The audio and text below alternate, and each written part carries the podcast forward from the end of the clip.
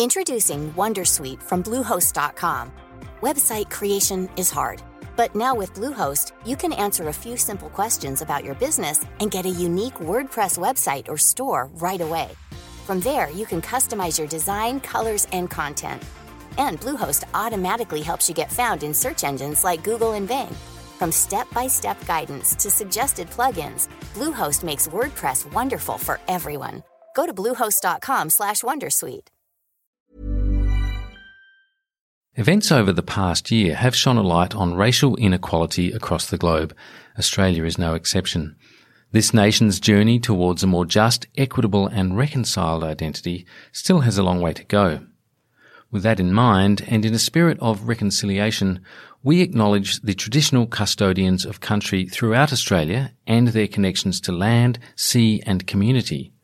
We pay our respects to elders past, present and emerging and extend that respect to all Aboriginal and Torres Strait Islander people today. I asked the Prime Minister, How good is Australia? Please explain. I'm here to make a public statement. Australia is back on track. I actually find it gobsmacking. Just dumbstruck. I'm going to shirt front, Mr. Putin. I want to thank uh, that fellow down under. I don't think I know. I have no hesitation. That should cause great concern. Just sit down, They're sick of your lies! You're a classic space invader. A social climbing sycophant. He needs a mirror. I mean. Oh, fair shake of the sauce bottle, mate. Taste of democracy. Very good. G'day and welcome to Democracy Sausage. I'm Mark Kenny from the Australian Studies Institute, and with me today are two colleagues, both political scientists from the School of Politics and International Relations, Dr. Marija Taflaga, who's with us as usual. Hi there, Marija. Hello, Mark. How are you? I am very well, thank you. Uh, struggling through the Canberra winter, and uh, the, the winter is something that we might actually come to because it may well turn out Yeah, to be a, a military factor. That voice you can hear is Dr. Charles Miller, Senior Lecturer in the School of Politics and International Relations as well.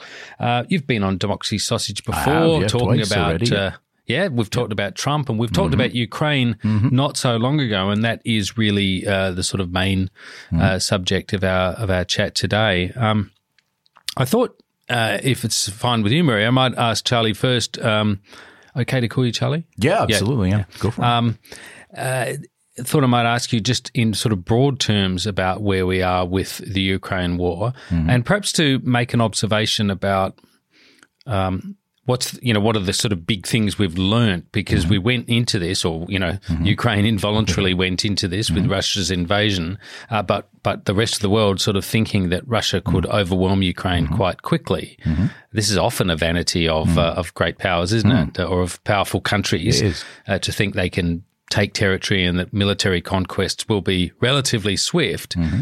Hasn't been that way at all. So that's kind of, in a sense, the biggest thing about this, really, isn't it? Yeah, I, I, it has been the major. Um, I, I don't think that it was a major miscalculation by Russia to think that it could take um, Ukraine in the um, in a relatively short amount of time. In the sense that obviously it was wrong, but I don't think Russia were the only people who thought that.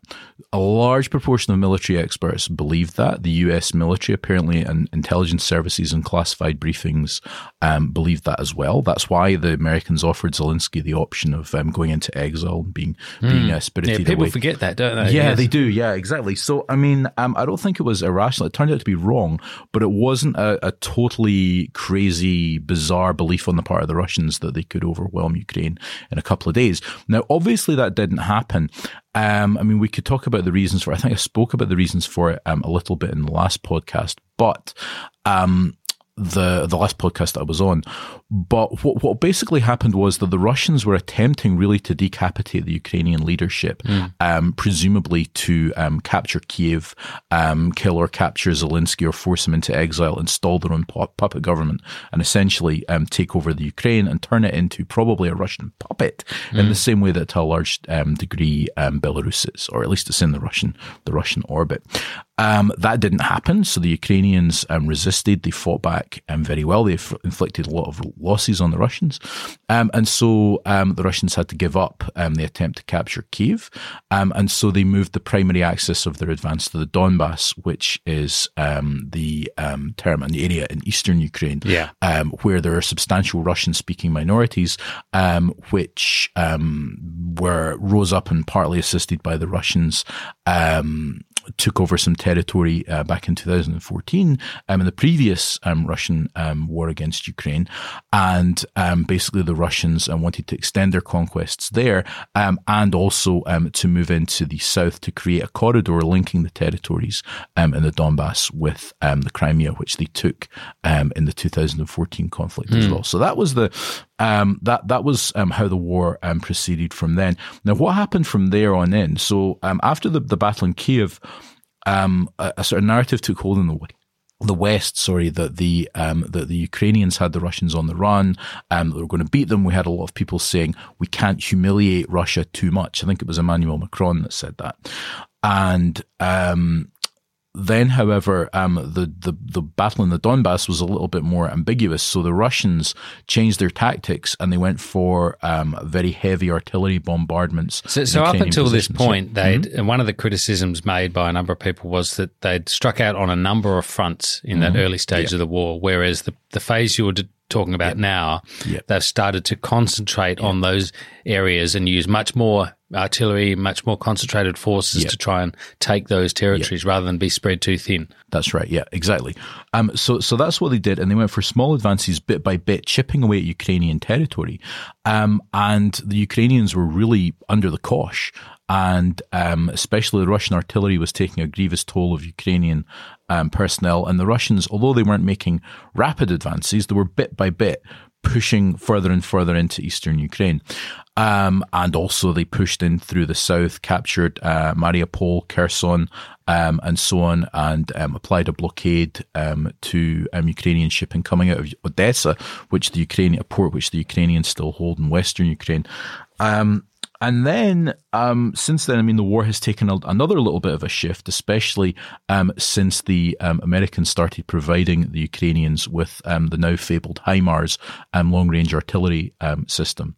Yeah, which, so these are these are rockets, right? That's, that's right, HIMAR yeah. is a is it mobile? Yep um, rocket system. Yes, mobile yeah. rocket system. That's right. And the Ukrainians have used them very intelligently to target um, Russian ammunition dumps, logistics behind um, behind the lines, and so on, um, and have been able to inflict a lot of losses on the Russians and really kind of stop or halt the the Russian um, strategy of um, plastering places with artillery and then taking bit by bit more Ukrainian territory. So the Ukrainians have managed to kind of push the the tide of the war a little bit back in their own favor, and now um, the talk which we're hearing increasingly is that the Ukrainians are preparing a counter offensive. That's the um, yeah, that's, yeah. that's that's that's the next big thing in the war, um, according to a lot of the chatter, anyway. Yeah, and that counteroffensive, Charlie, is that going to be centered on Kherson? Well, um, we're not sure, and I wouldn't really like to speculate too much on it. I mean, I don't know if Russian intelligence exactly listens to the democracy sausage. Well, who doesn't? well, right, exactly. Know, Vladimir Putin is sitting here, you know, desperately intent on gleaming hints of Ukrainian yeah, strategy. Yeah, he hasn't been invited on actually. No, because, no, he hasn't because of the name democracy sausage. He's just not, not really fond of democracy. Pro sausage, anti democracy. Precisely. Yeah, exactly.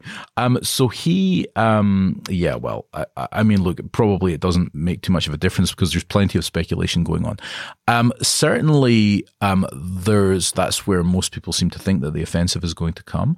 Um, but I mean, from from what I've gleaned from following people who are, um, you know, very closely engaged in, you know, following the troop movements and intentions and, you know, structure of the Ukrainian and Russian military. It's not, a, it's not certain.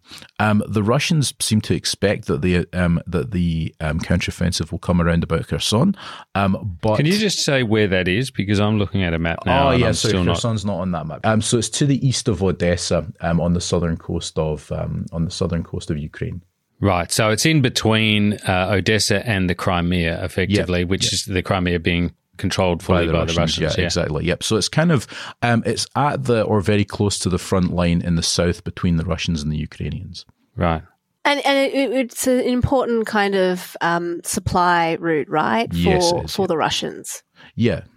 Absolutely. It's an important supply and for the Ukrainians as well. So, you know, if the Ukrainians are going to resume seaborne trade um, from um, from from the coast um, in future, then you know having control of Kherson would be very important for them in that regard. And I think I believe it was one of the first cities to be sort of. It's been under occupation now for for several months, and I, th- I think it's actually very difficult to even understand what's going on in Kherson. Yeah, that's correct. I mean, there was an a, an article. I don't know if anybody um, has read it in the Daily Mail, which is not you know everybody's cup of tea in terms of um, British newspapers. But, no, no, not mine. That's for sure. no, no, no, definitely not. Not mine either. Um, but you know, occasionally it does come up with some good stuff, and they had a foreign Yeah. correspondent who was in there and talking about some of the things that um, you know um, have been um, going on, and it's really quite um, horrific. To be Yeah. honest, but I would recommend that people read it. Yeah. an idea of what's going on. Okay, that's good. Marija, I, I just wanted to um, sort of put to you this question. Um, going back to Charlie's original point about um, you know the the expectations right at the start of the war and the idea that they could the Russians could effectively decapitate the leadership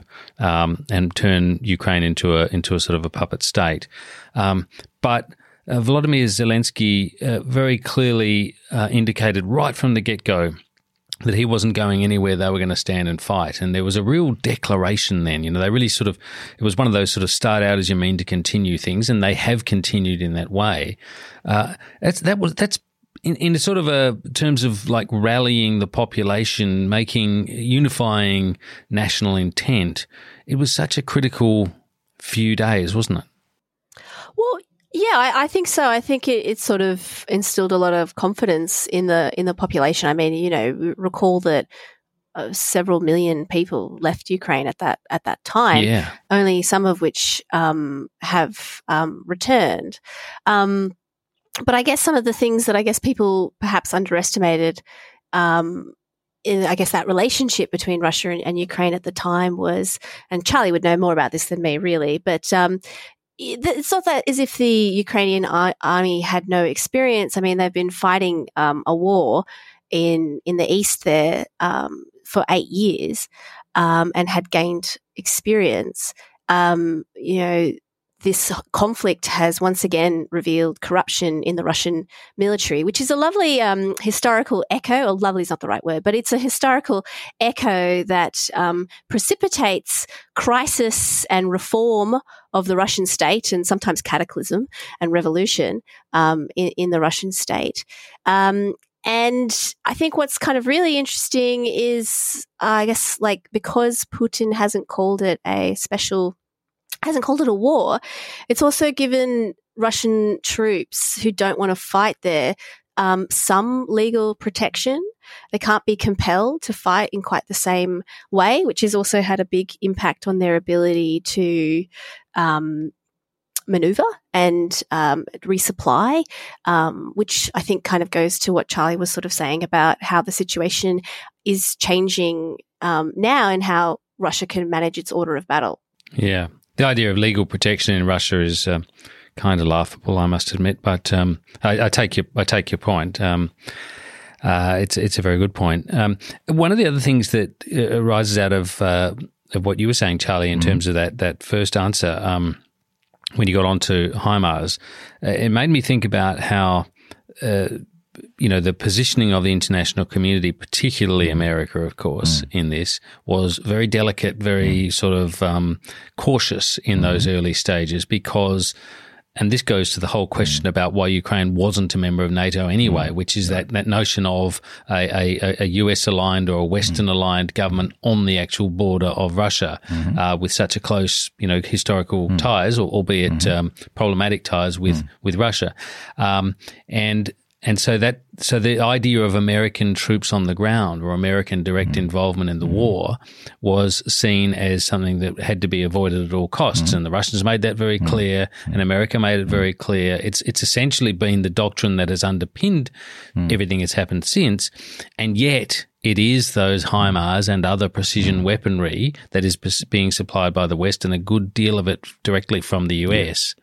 That is turning this war, and Yeah, that's not lost on Putin, is it? No, I mean, look, uh, it's not just turning the war. I mean, I don't think Ukraine would, would have been able to continue if it hadn't been receiving arms from the Mm. West. I mean, apparently they, they ran out of their old style Soviet um, Soviet munitions a long time ago, um, and since then, I mean, they've been entirely dependent on for a number of very important weapon systems on the West. And I think what we're seeing actually is um, almost a sort of a probing of the boundaries um, of what you can get away with in terms of conflict without actually triggering nuclear war. Mm. Um, because you know, like in the you, you think back to the um, the war in Afghanistan in the 1980s, where um, the Americans and the British and others were providing the Mujahideen in Afghanistan um, with weaponry, as stingers and so on, um, To fight the to Russians. fight the Russians, to fight the Soviets, exactly. But the, the thing is that they did it. They tried to do it in such a way that it could be deniable. Mm. Whereas now um, they're doing it quite openly Yeah. um, with respect to the Ukraine, and presumably the reason why they wanted to make it deniable in the 1980s was to avoid the risk of nuclear escalation. So we're kind of pushing the boundaries a little bit and seeing, you know, like how much. Well, I suppose a key difference then was that the Cold War still existed.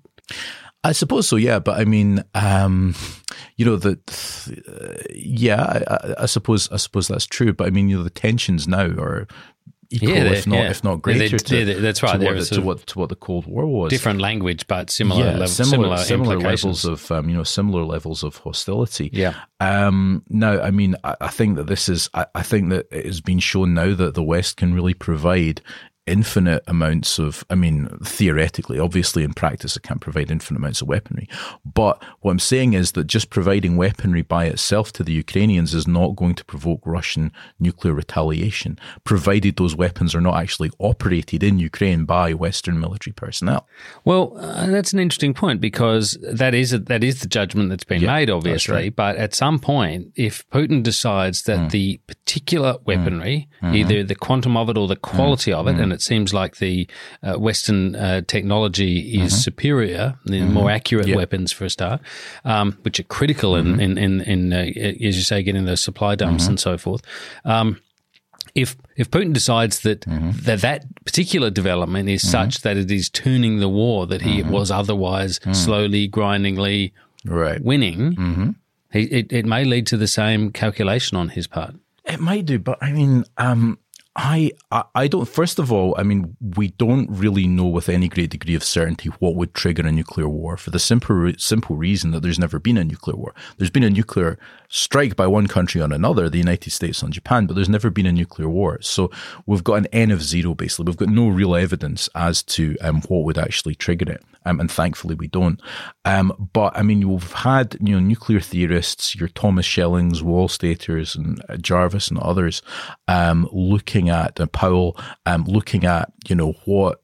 Um, under some fairly plausible assumptions, would trigger nuclear war, um, and I think um, generally the consensus is that you know a, a quantitative distinction, like you know if you send 200 HIMARS and we won't nuke you, nuke you, but the 201st we will, that is unlikely to be the trigger for a nuclear war. It's just not really credible to threaten that, you know, like you can send this much of this stuff or you can stop us at this particular place, but not this particular place. And that will, you know, that, that, that doesn't really, that doesn't But isn't really, it more just? Uh, isn't it? Isn't his calculation, particularly if he is some element of him is is mad, or you know mm. he's he's mm. all powerful and he's mm. don't think he's No, you, well, you know, that, it depends what you mean by it, I suppose. Um, uh, he's certainly bad. Yeah. Oh, Um, yeah, yeah, yeah. And um, but but you know, I guess what I'm trying to say is, isn't in the end the calculation is is he being humiliated enough? Is it does, Right. does he feel like you know the story he's told the Russian people about Mm-hmm. this special operation, which then turns out to be Mm-hmm. a massive blood nose for Mother Russia? Mm-hmm. At what point, you know, how does he react? Yeah. Well, okay. So um, I, think that that's a legitimate fear, right? So the stuff about humiliating Russia and so on that Macron and others have spoken about, um, I think that that was premature at the time it was spoken about. But in general, um, yes, you know, there are limits to, uh, in terms of what you can do to a nuclear armed power, right? So, I mean, obviously, we can't have a NATO force advancing on Moscow. You know, we can't have nuclear strikes against Russia um, because that would trigger a nucle- nuclear retaliation. The question is, you know, what's like, what what are the limits? Now, I mean, there's a couple of things that I think need to be borne in mind, which is first of all that Vladimir Putin now has pretty much total control over the Russian media, um, and if he can persuade enough Russians, and he seems to have persuaded the majority of Russians that you know this is indeed a legitimate special military operation undertaken for legitimate purposes, he can also spin. Um, vast majority of outcomes in such a way that yeah. it looks like a Russian victory. So um, I think that that's you know that's that puts a kind of a limit on how bad defeat in Ukraine would be for him. You also have to remember that you know he's been constructing a political system for two decades, more than two decades now, um, such that it is very very hard to remove him from power. You know, like he knows how to stay in power. Um, he knows how to get people's loyalty. He knows how to set potential enemies against each other. Um, so um, the the downside to him from losing losing in Ukraine, I think, is um, much less than the downside of triggering a nuclear war with the West, which would hmm. involve mm. um, his own personal destruction and the destruction of his country as well. Um, so I don't think that that's. Uh, I, I, think that that is overblown. Um, another reason why I think it's overblown is because I don't think it's anything like um, as certain a done deal that the Ukrainians are going to be able to win a decisive victory as many people in the West think that it is. Yeah, it's not just a sort of a black and white issue, is yeah, it? Yeah, exactly. I mean, you know, if Ukraine can get to the point where it's pushed Russia back to the de facto boundaries that existed at the beginning of this year, it's doing very well because the Ukrainians have suffered a lot of losses as well.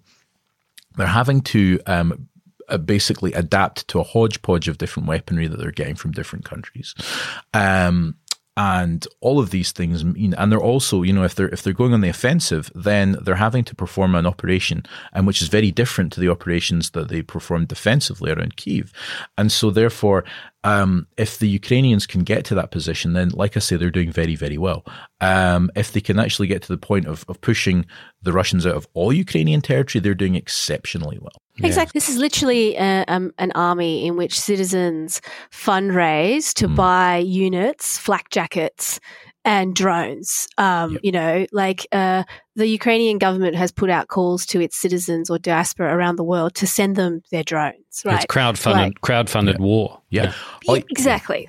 In fact, Zelensky, when he was talking to the ANU last week, he said, you know, he even gave there's a, a, an initiative. I think it's called United 24 or Ukraine 24.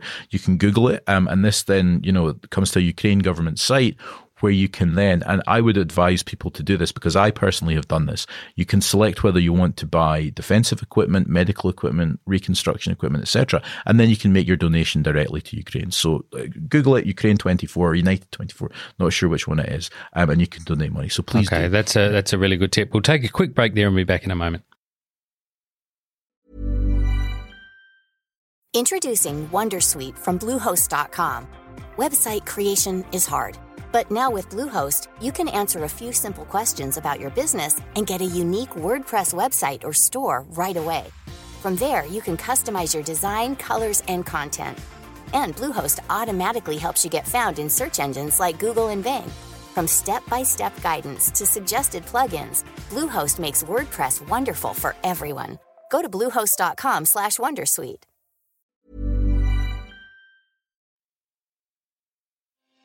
Hi, I'm Sharon Bessell. Policy Forum Pod is the podcast for those who want to dig a little deeper into the policy challenges facing Australia and its region.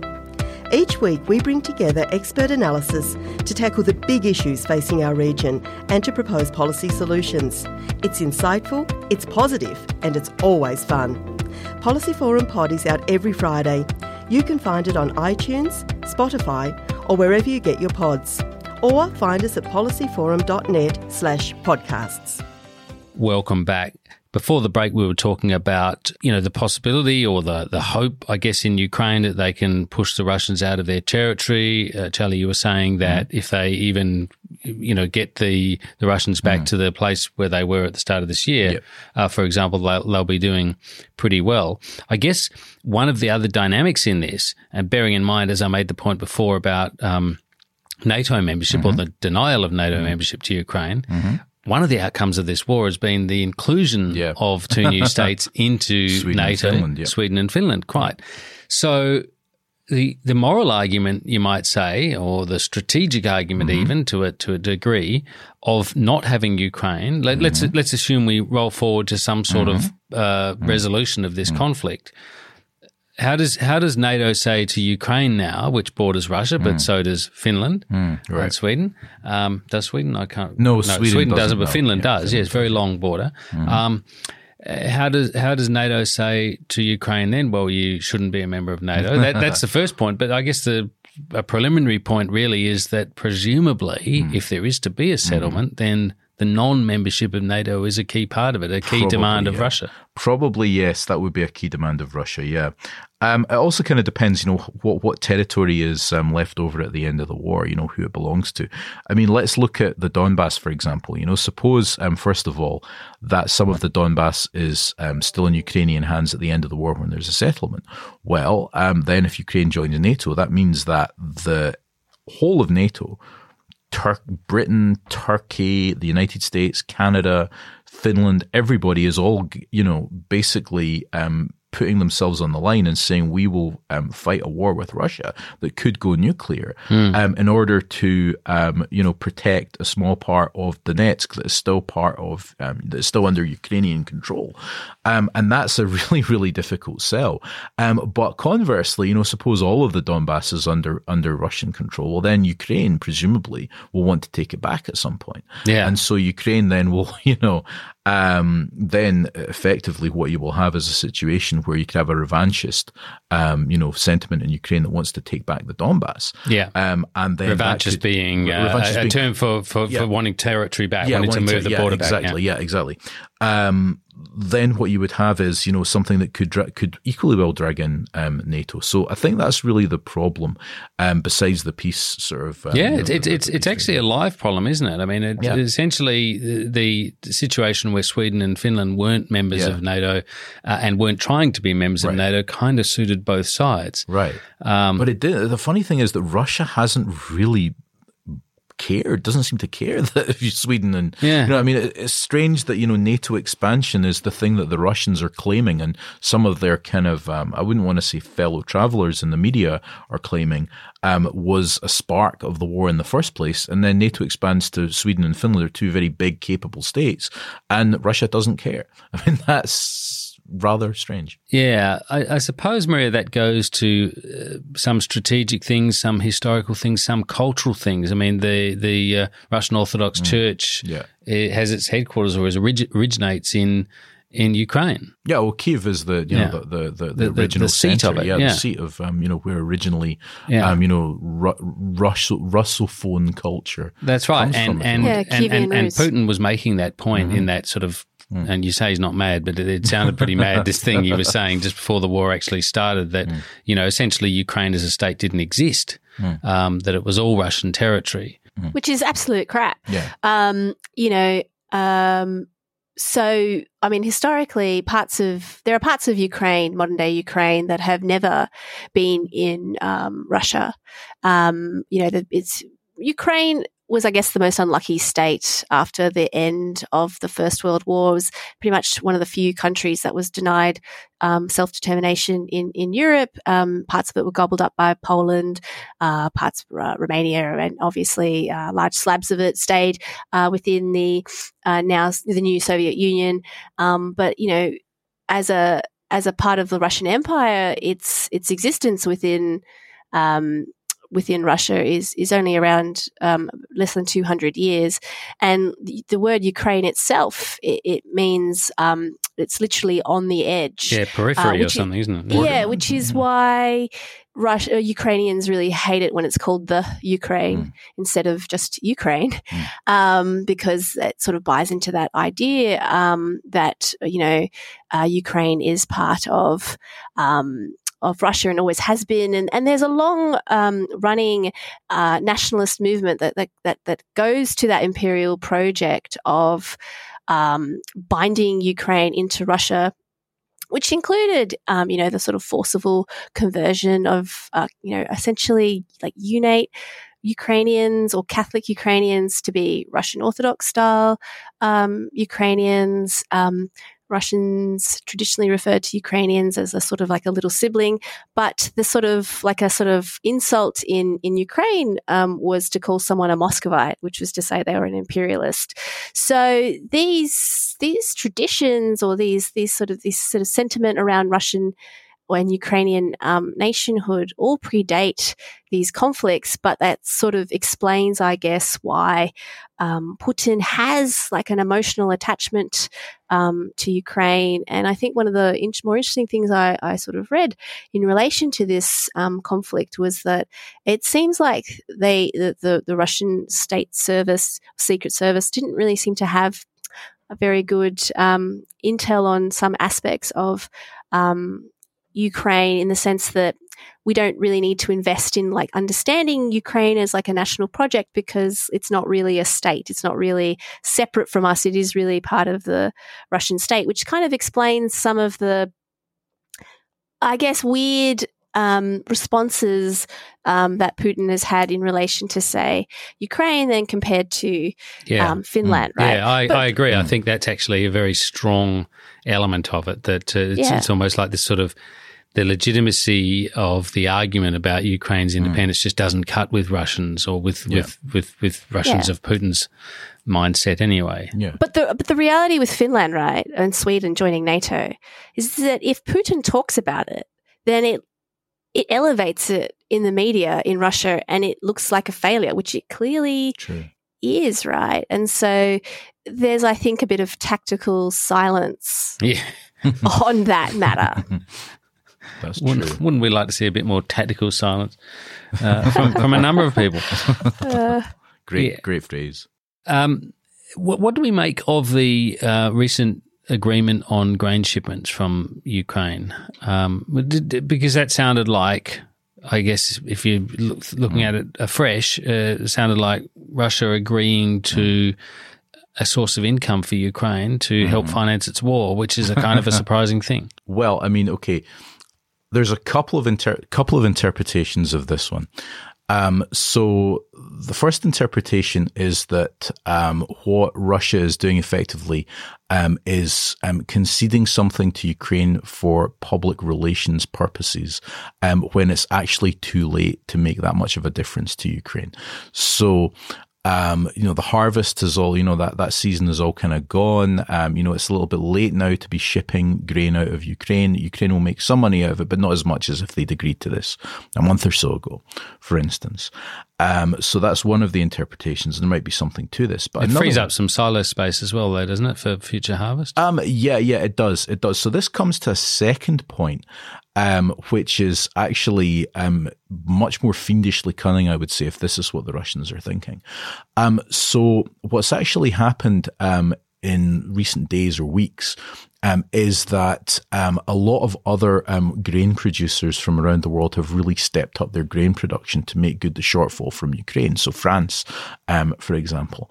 And um, this is basically um, I mean, what you would expect, you know, from, from a market, you know, there's a shortage, the price goes up, and then new um, supply steps into the breach to uh, make good that shortage.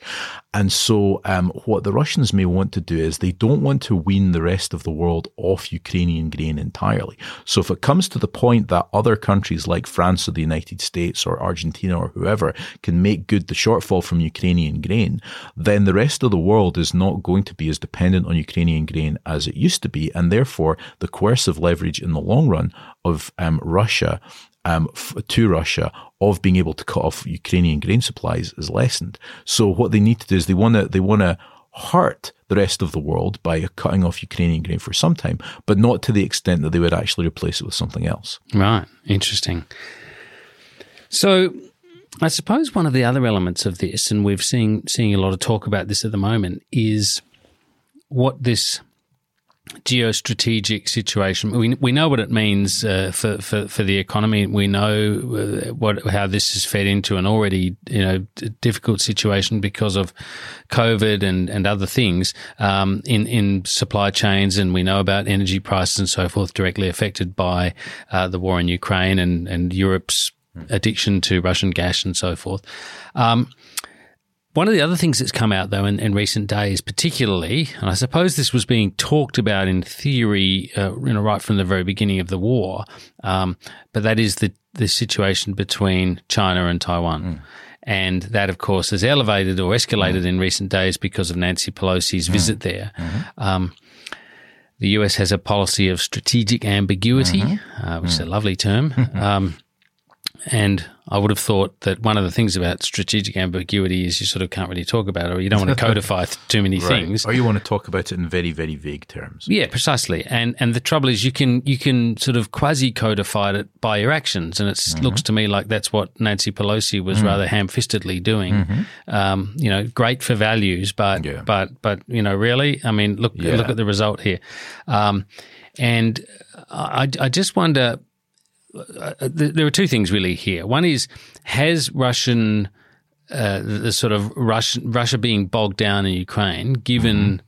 Xi Jinping mm-hmm. pause for thought if mm-hmm. he had mm-hmm. uh, you know plans at some medium term yeah. plan to to roll into Taiwan. Yeah, I mean, I, I think it must have done. Yeah, and I think this is one of the big um, strategic advantages to um, the United States and to Western countries more generally from supporting Ukraine is that it would serve to give um, China some pause before making a move against, say, for example, Taiwan. Now, um, there's a number of components to this. One of these is um, that word that gets thrown around in international relations so much, which is resolve. So, um, according to some people, it shows that actually, you know, the West is more resolved to defend democracy than China and Russia thought, and citizens citizens of democratic countries are more resolved to defend their democracy than China and Russia thought. Um, I mean, there's a huge debate about this now. Are some people think resolve is not important? Some people think it's quite important in some circumstances and so on. Um, so I wouldn't make too much of it. I wouldn't make too much of that argument.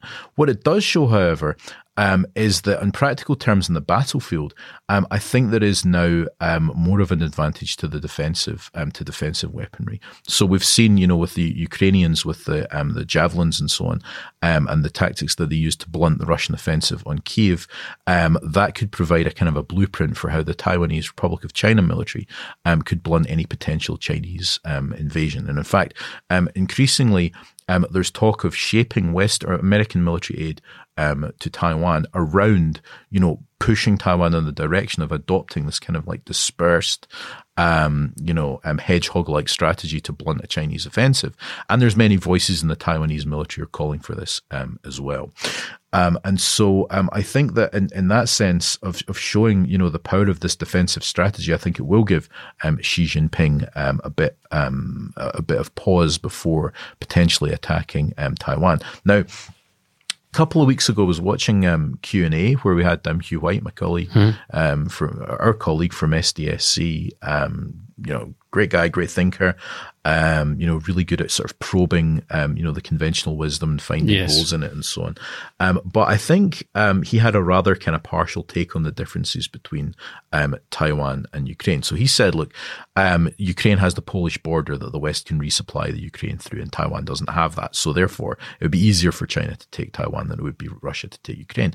But he completely omitted the fact that Russia didn't have to cross the Taiwan Straits in order to invade Ukraine right? I mean, if you're talking about an invasion of a country like Taiwan, which is a um, wealthy country, capable state, capable military, over a body of water the size of the Straits of Taiwan, even before you're talking about potential American or Japanese intervention. That's a really, really, really difficult undertaking, hmm. um, and probably even thought of as being even more so um, you know, given what the Ukraine war has revealed about the balance between offensive and defensive technologies. Um, so, um, yeah, I think that um, it's it's really good that that this is the case, but I actually am really quite skeptical um, that. Um, a smart Chinese strategy would involve invading Taiwan at all. Um, I think that if they really wanted to take Taiwan, they'd be much better advised to try and blockade it rather than invade it.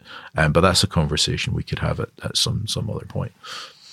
Yeah, Marija, it's a it's a.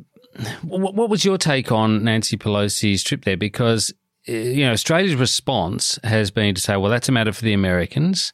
Albeit that uh, Peter Dutton has said that he's glad the the, the trip happened um, mm. because oppositions don't have to be quite so strategic or diplomatic, uh, or maybe just because you know he, he wants to cause trouble. I don't know, but uh, anyway, the Australian position, Richard Marles and uh, Penny Wong and uh, Anthony Albanese have all sort of made this point that it's, it's it's essentially for the Americans that Australia's policy, indeed the West's policy, remains uh, completely the same, which is that policy of one China, and the Americans have this strategic ambiguity question. There's been a little bit of chatter about uh, from from a senior U.S. military official uh, about an expectation that Australia would play some role were the U.S. to be involved in the defence of Taiwan.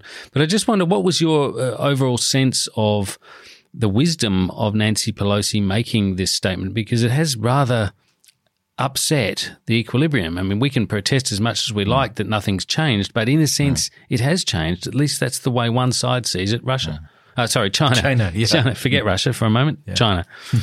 Yeah, so I guess, um, and I, I imagine Charlie actually has a better grip on this than me, but like, um, as, as I understand it, Pelosi isn't officially part of the Biden administration, and that was the sort of, uh, I guess, uh, argument um, made by um, Pelosi's um, team. Um, so I guess I don't really. I guess I actually would actually kind of like to understand that relationship mm. better and how that kind of functions. And I, I mean, I imagine that um, there would be people within the Chinese government that would actually understand the proper implication of that visit, um, but may have chosen to um, use it for rhetorical um, purposes um, to suit their own ends. But yeah, Charlie, like, how, how does that actually work? Well, yeah, look, Nancy Pelosi is not part of the Biden administration. That's true. She's part of the legislature, um, the House of Representatives.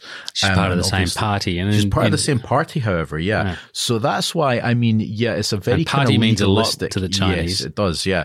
It's a very legalistic way to sort of wriggle out of saying that this is, you know, not such a big deal because, mm. yeah, she's not part of the Biden, but she's very, very, she, I mean, I don't know exactly, but I would imagine that on a personal level, she must be pretty close to Joe Biden. Because I mean, you know, she's been in the House for how God knows how long, and she's Biden's eighty-two. The, she's eighty-two. she's Biden, even older than him. Biden has been in the set was was in the Senate at the time that the Americans were still in Vietnam. Yeah. I mean, you know, like they've known each other for he was a there long Watergate, time. I think. Yeah, he was yeah. there Watergate. Yeah, yeah. he's he was there with um, the withdrawal from um, from Vietnam too, and I mean uh, you know, they, they must coordinate very, very closely on everything. And so it really doesn't, um, it really isn't credible to say that this isn't something that Biden um, has agreed to. Um, to be perfectly the, the other thing that's really uh, uh, sort of surprised me about it is that one of the there was a fair amount of sort of chatter about this in the West uh, as the Ukraine war kicked off mm. that that that um, China might use this mm, as yeah. an opportunity to you know, make a move on Taiwan. Yeah. To, to put it in blunt terms. Yeah. It strikes me, given in that context, that mm-hmm. it's a pretty odd thing to do to yes. then essentially provoke them yes. to do something along those lines. And yes, the, exactly. the, what we're now complaining about, Western countries are now complaining about, is an overreaction by Beijing. Mm, yeah which unquestionably it is, right? Yeah. Let's not oh, be yeah, let's yeah, not beat about the bush about it. It's a, it's ridiculous, mm. but nonetheless, there's a pretext there, at least in Yeah. the Chinese mind, about why they're doing it. And now they're testing out, uh, you know, plane to ship weaponry in the Taiwan Yeah. Strait and all kinds of things. Oh, I- yeah, I, I think it was a very. I mean, I think it was a very badly timed move. I have no problem with Nancy Pelosi visiting Taiwan at another time. I've. I visited don't- there with no problem I visited there. Yeah, exactly. Yeah, yeah. There was no no no no anti ballistic missile technology being tested out to welcome me there. Or At least anything. not that you're aware of. Not that I was aware of. uh. Yeah, that's right. But I mean, um, yeah, like at this point in time, it is incredibly stupid. I mean, if I was um, you know, if, if I was advising President Biden, um, I would say, look, the United States' main strategic challenges are the autocratic great powers, Russia and China. Um, and these great powers will coordinate with each other to some degree, maybe very limited, Mm. maybe a little bit more extensive. Um, but nonetheless, um, you know, you, you, you gotta, you gotta face them.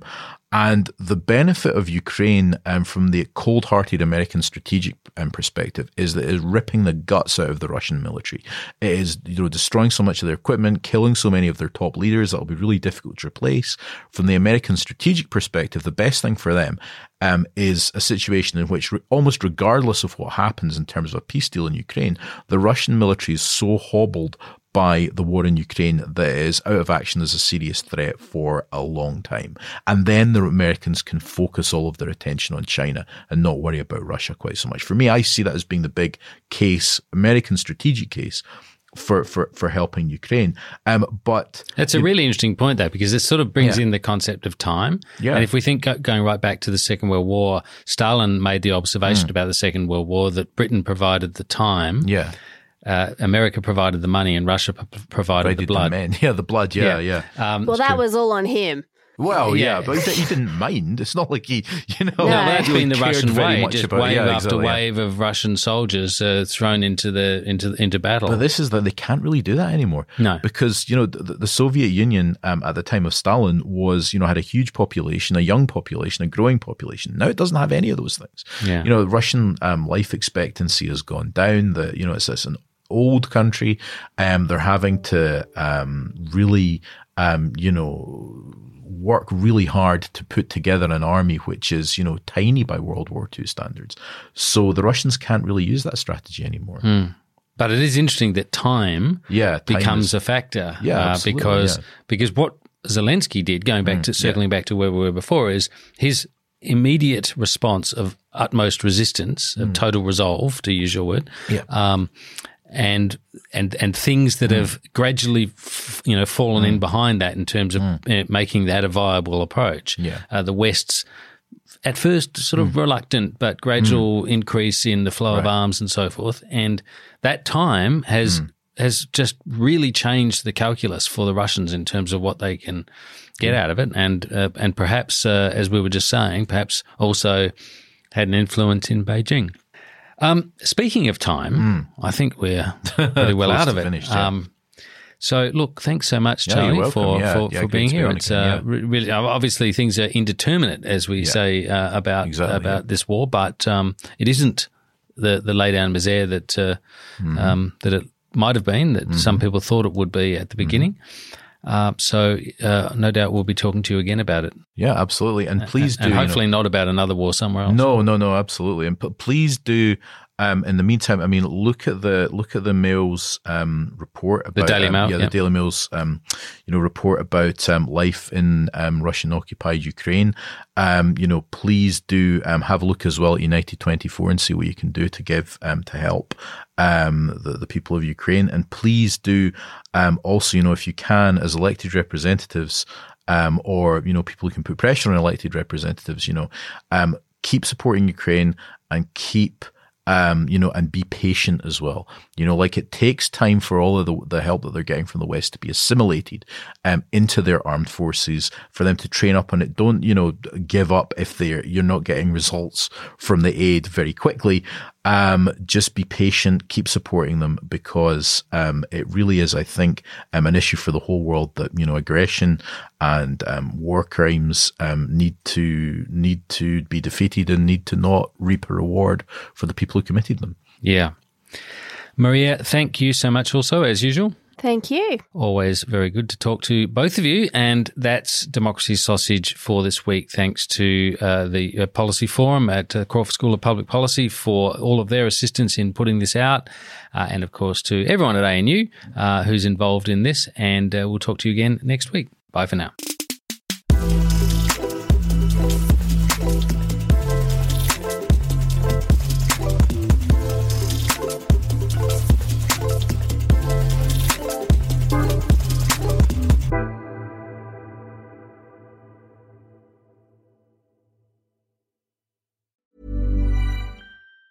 Tired of ads barging into your favorite news podcasts? Good news. Ad-free listening is available on Amazon Music for all the music plus top podcasts included with your Prime membership. Stay up to date on everything newsworthy by downloading the Amazon Music app for free or go to amazon.com slash news ad free. That's amazon.com slash news ad free to catch up on the latest episodes without the ads.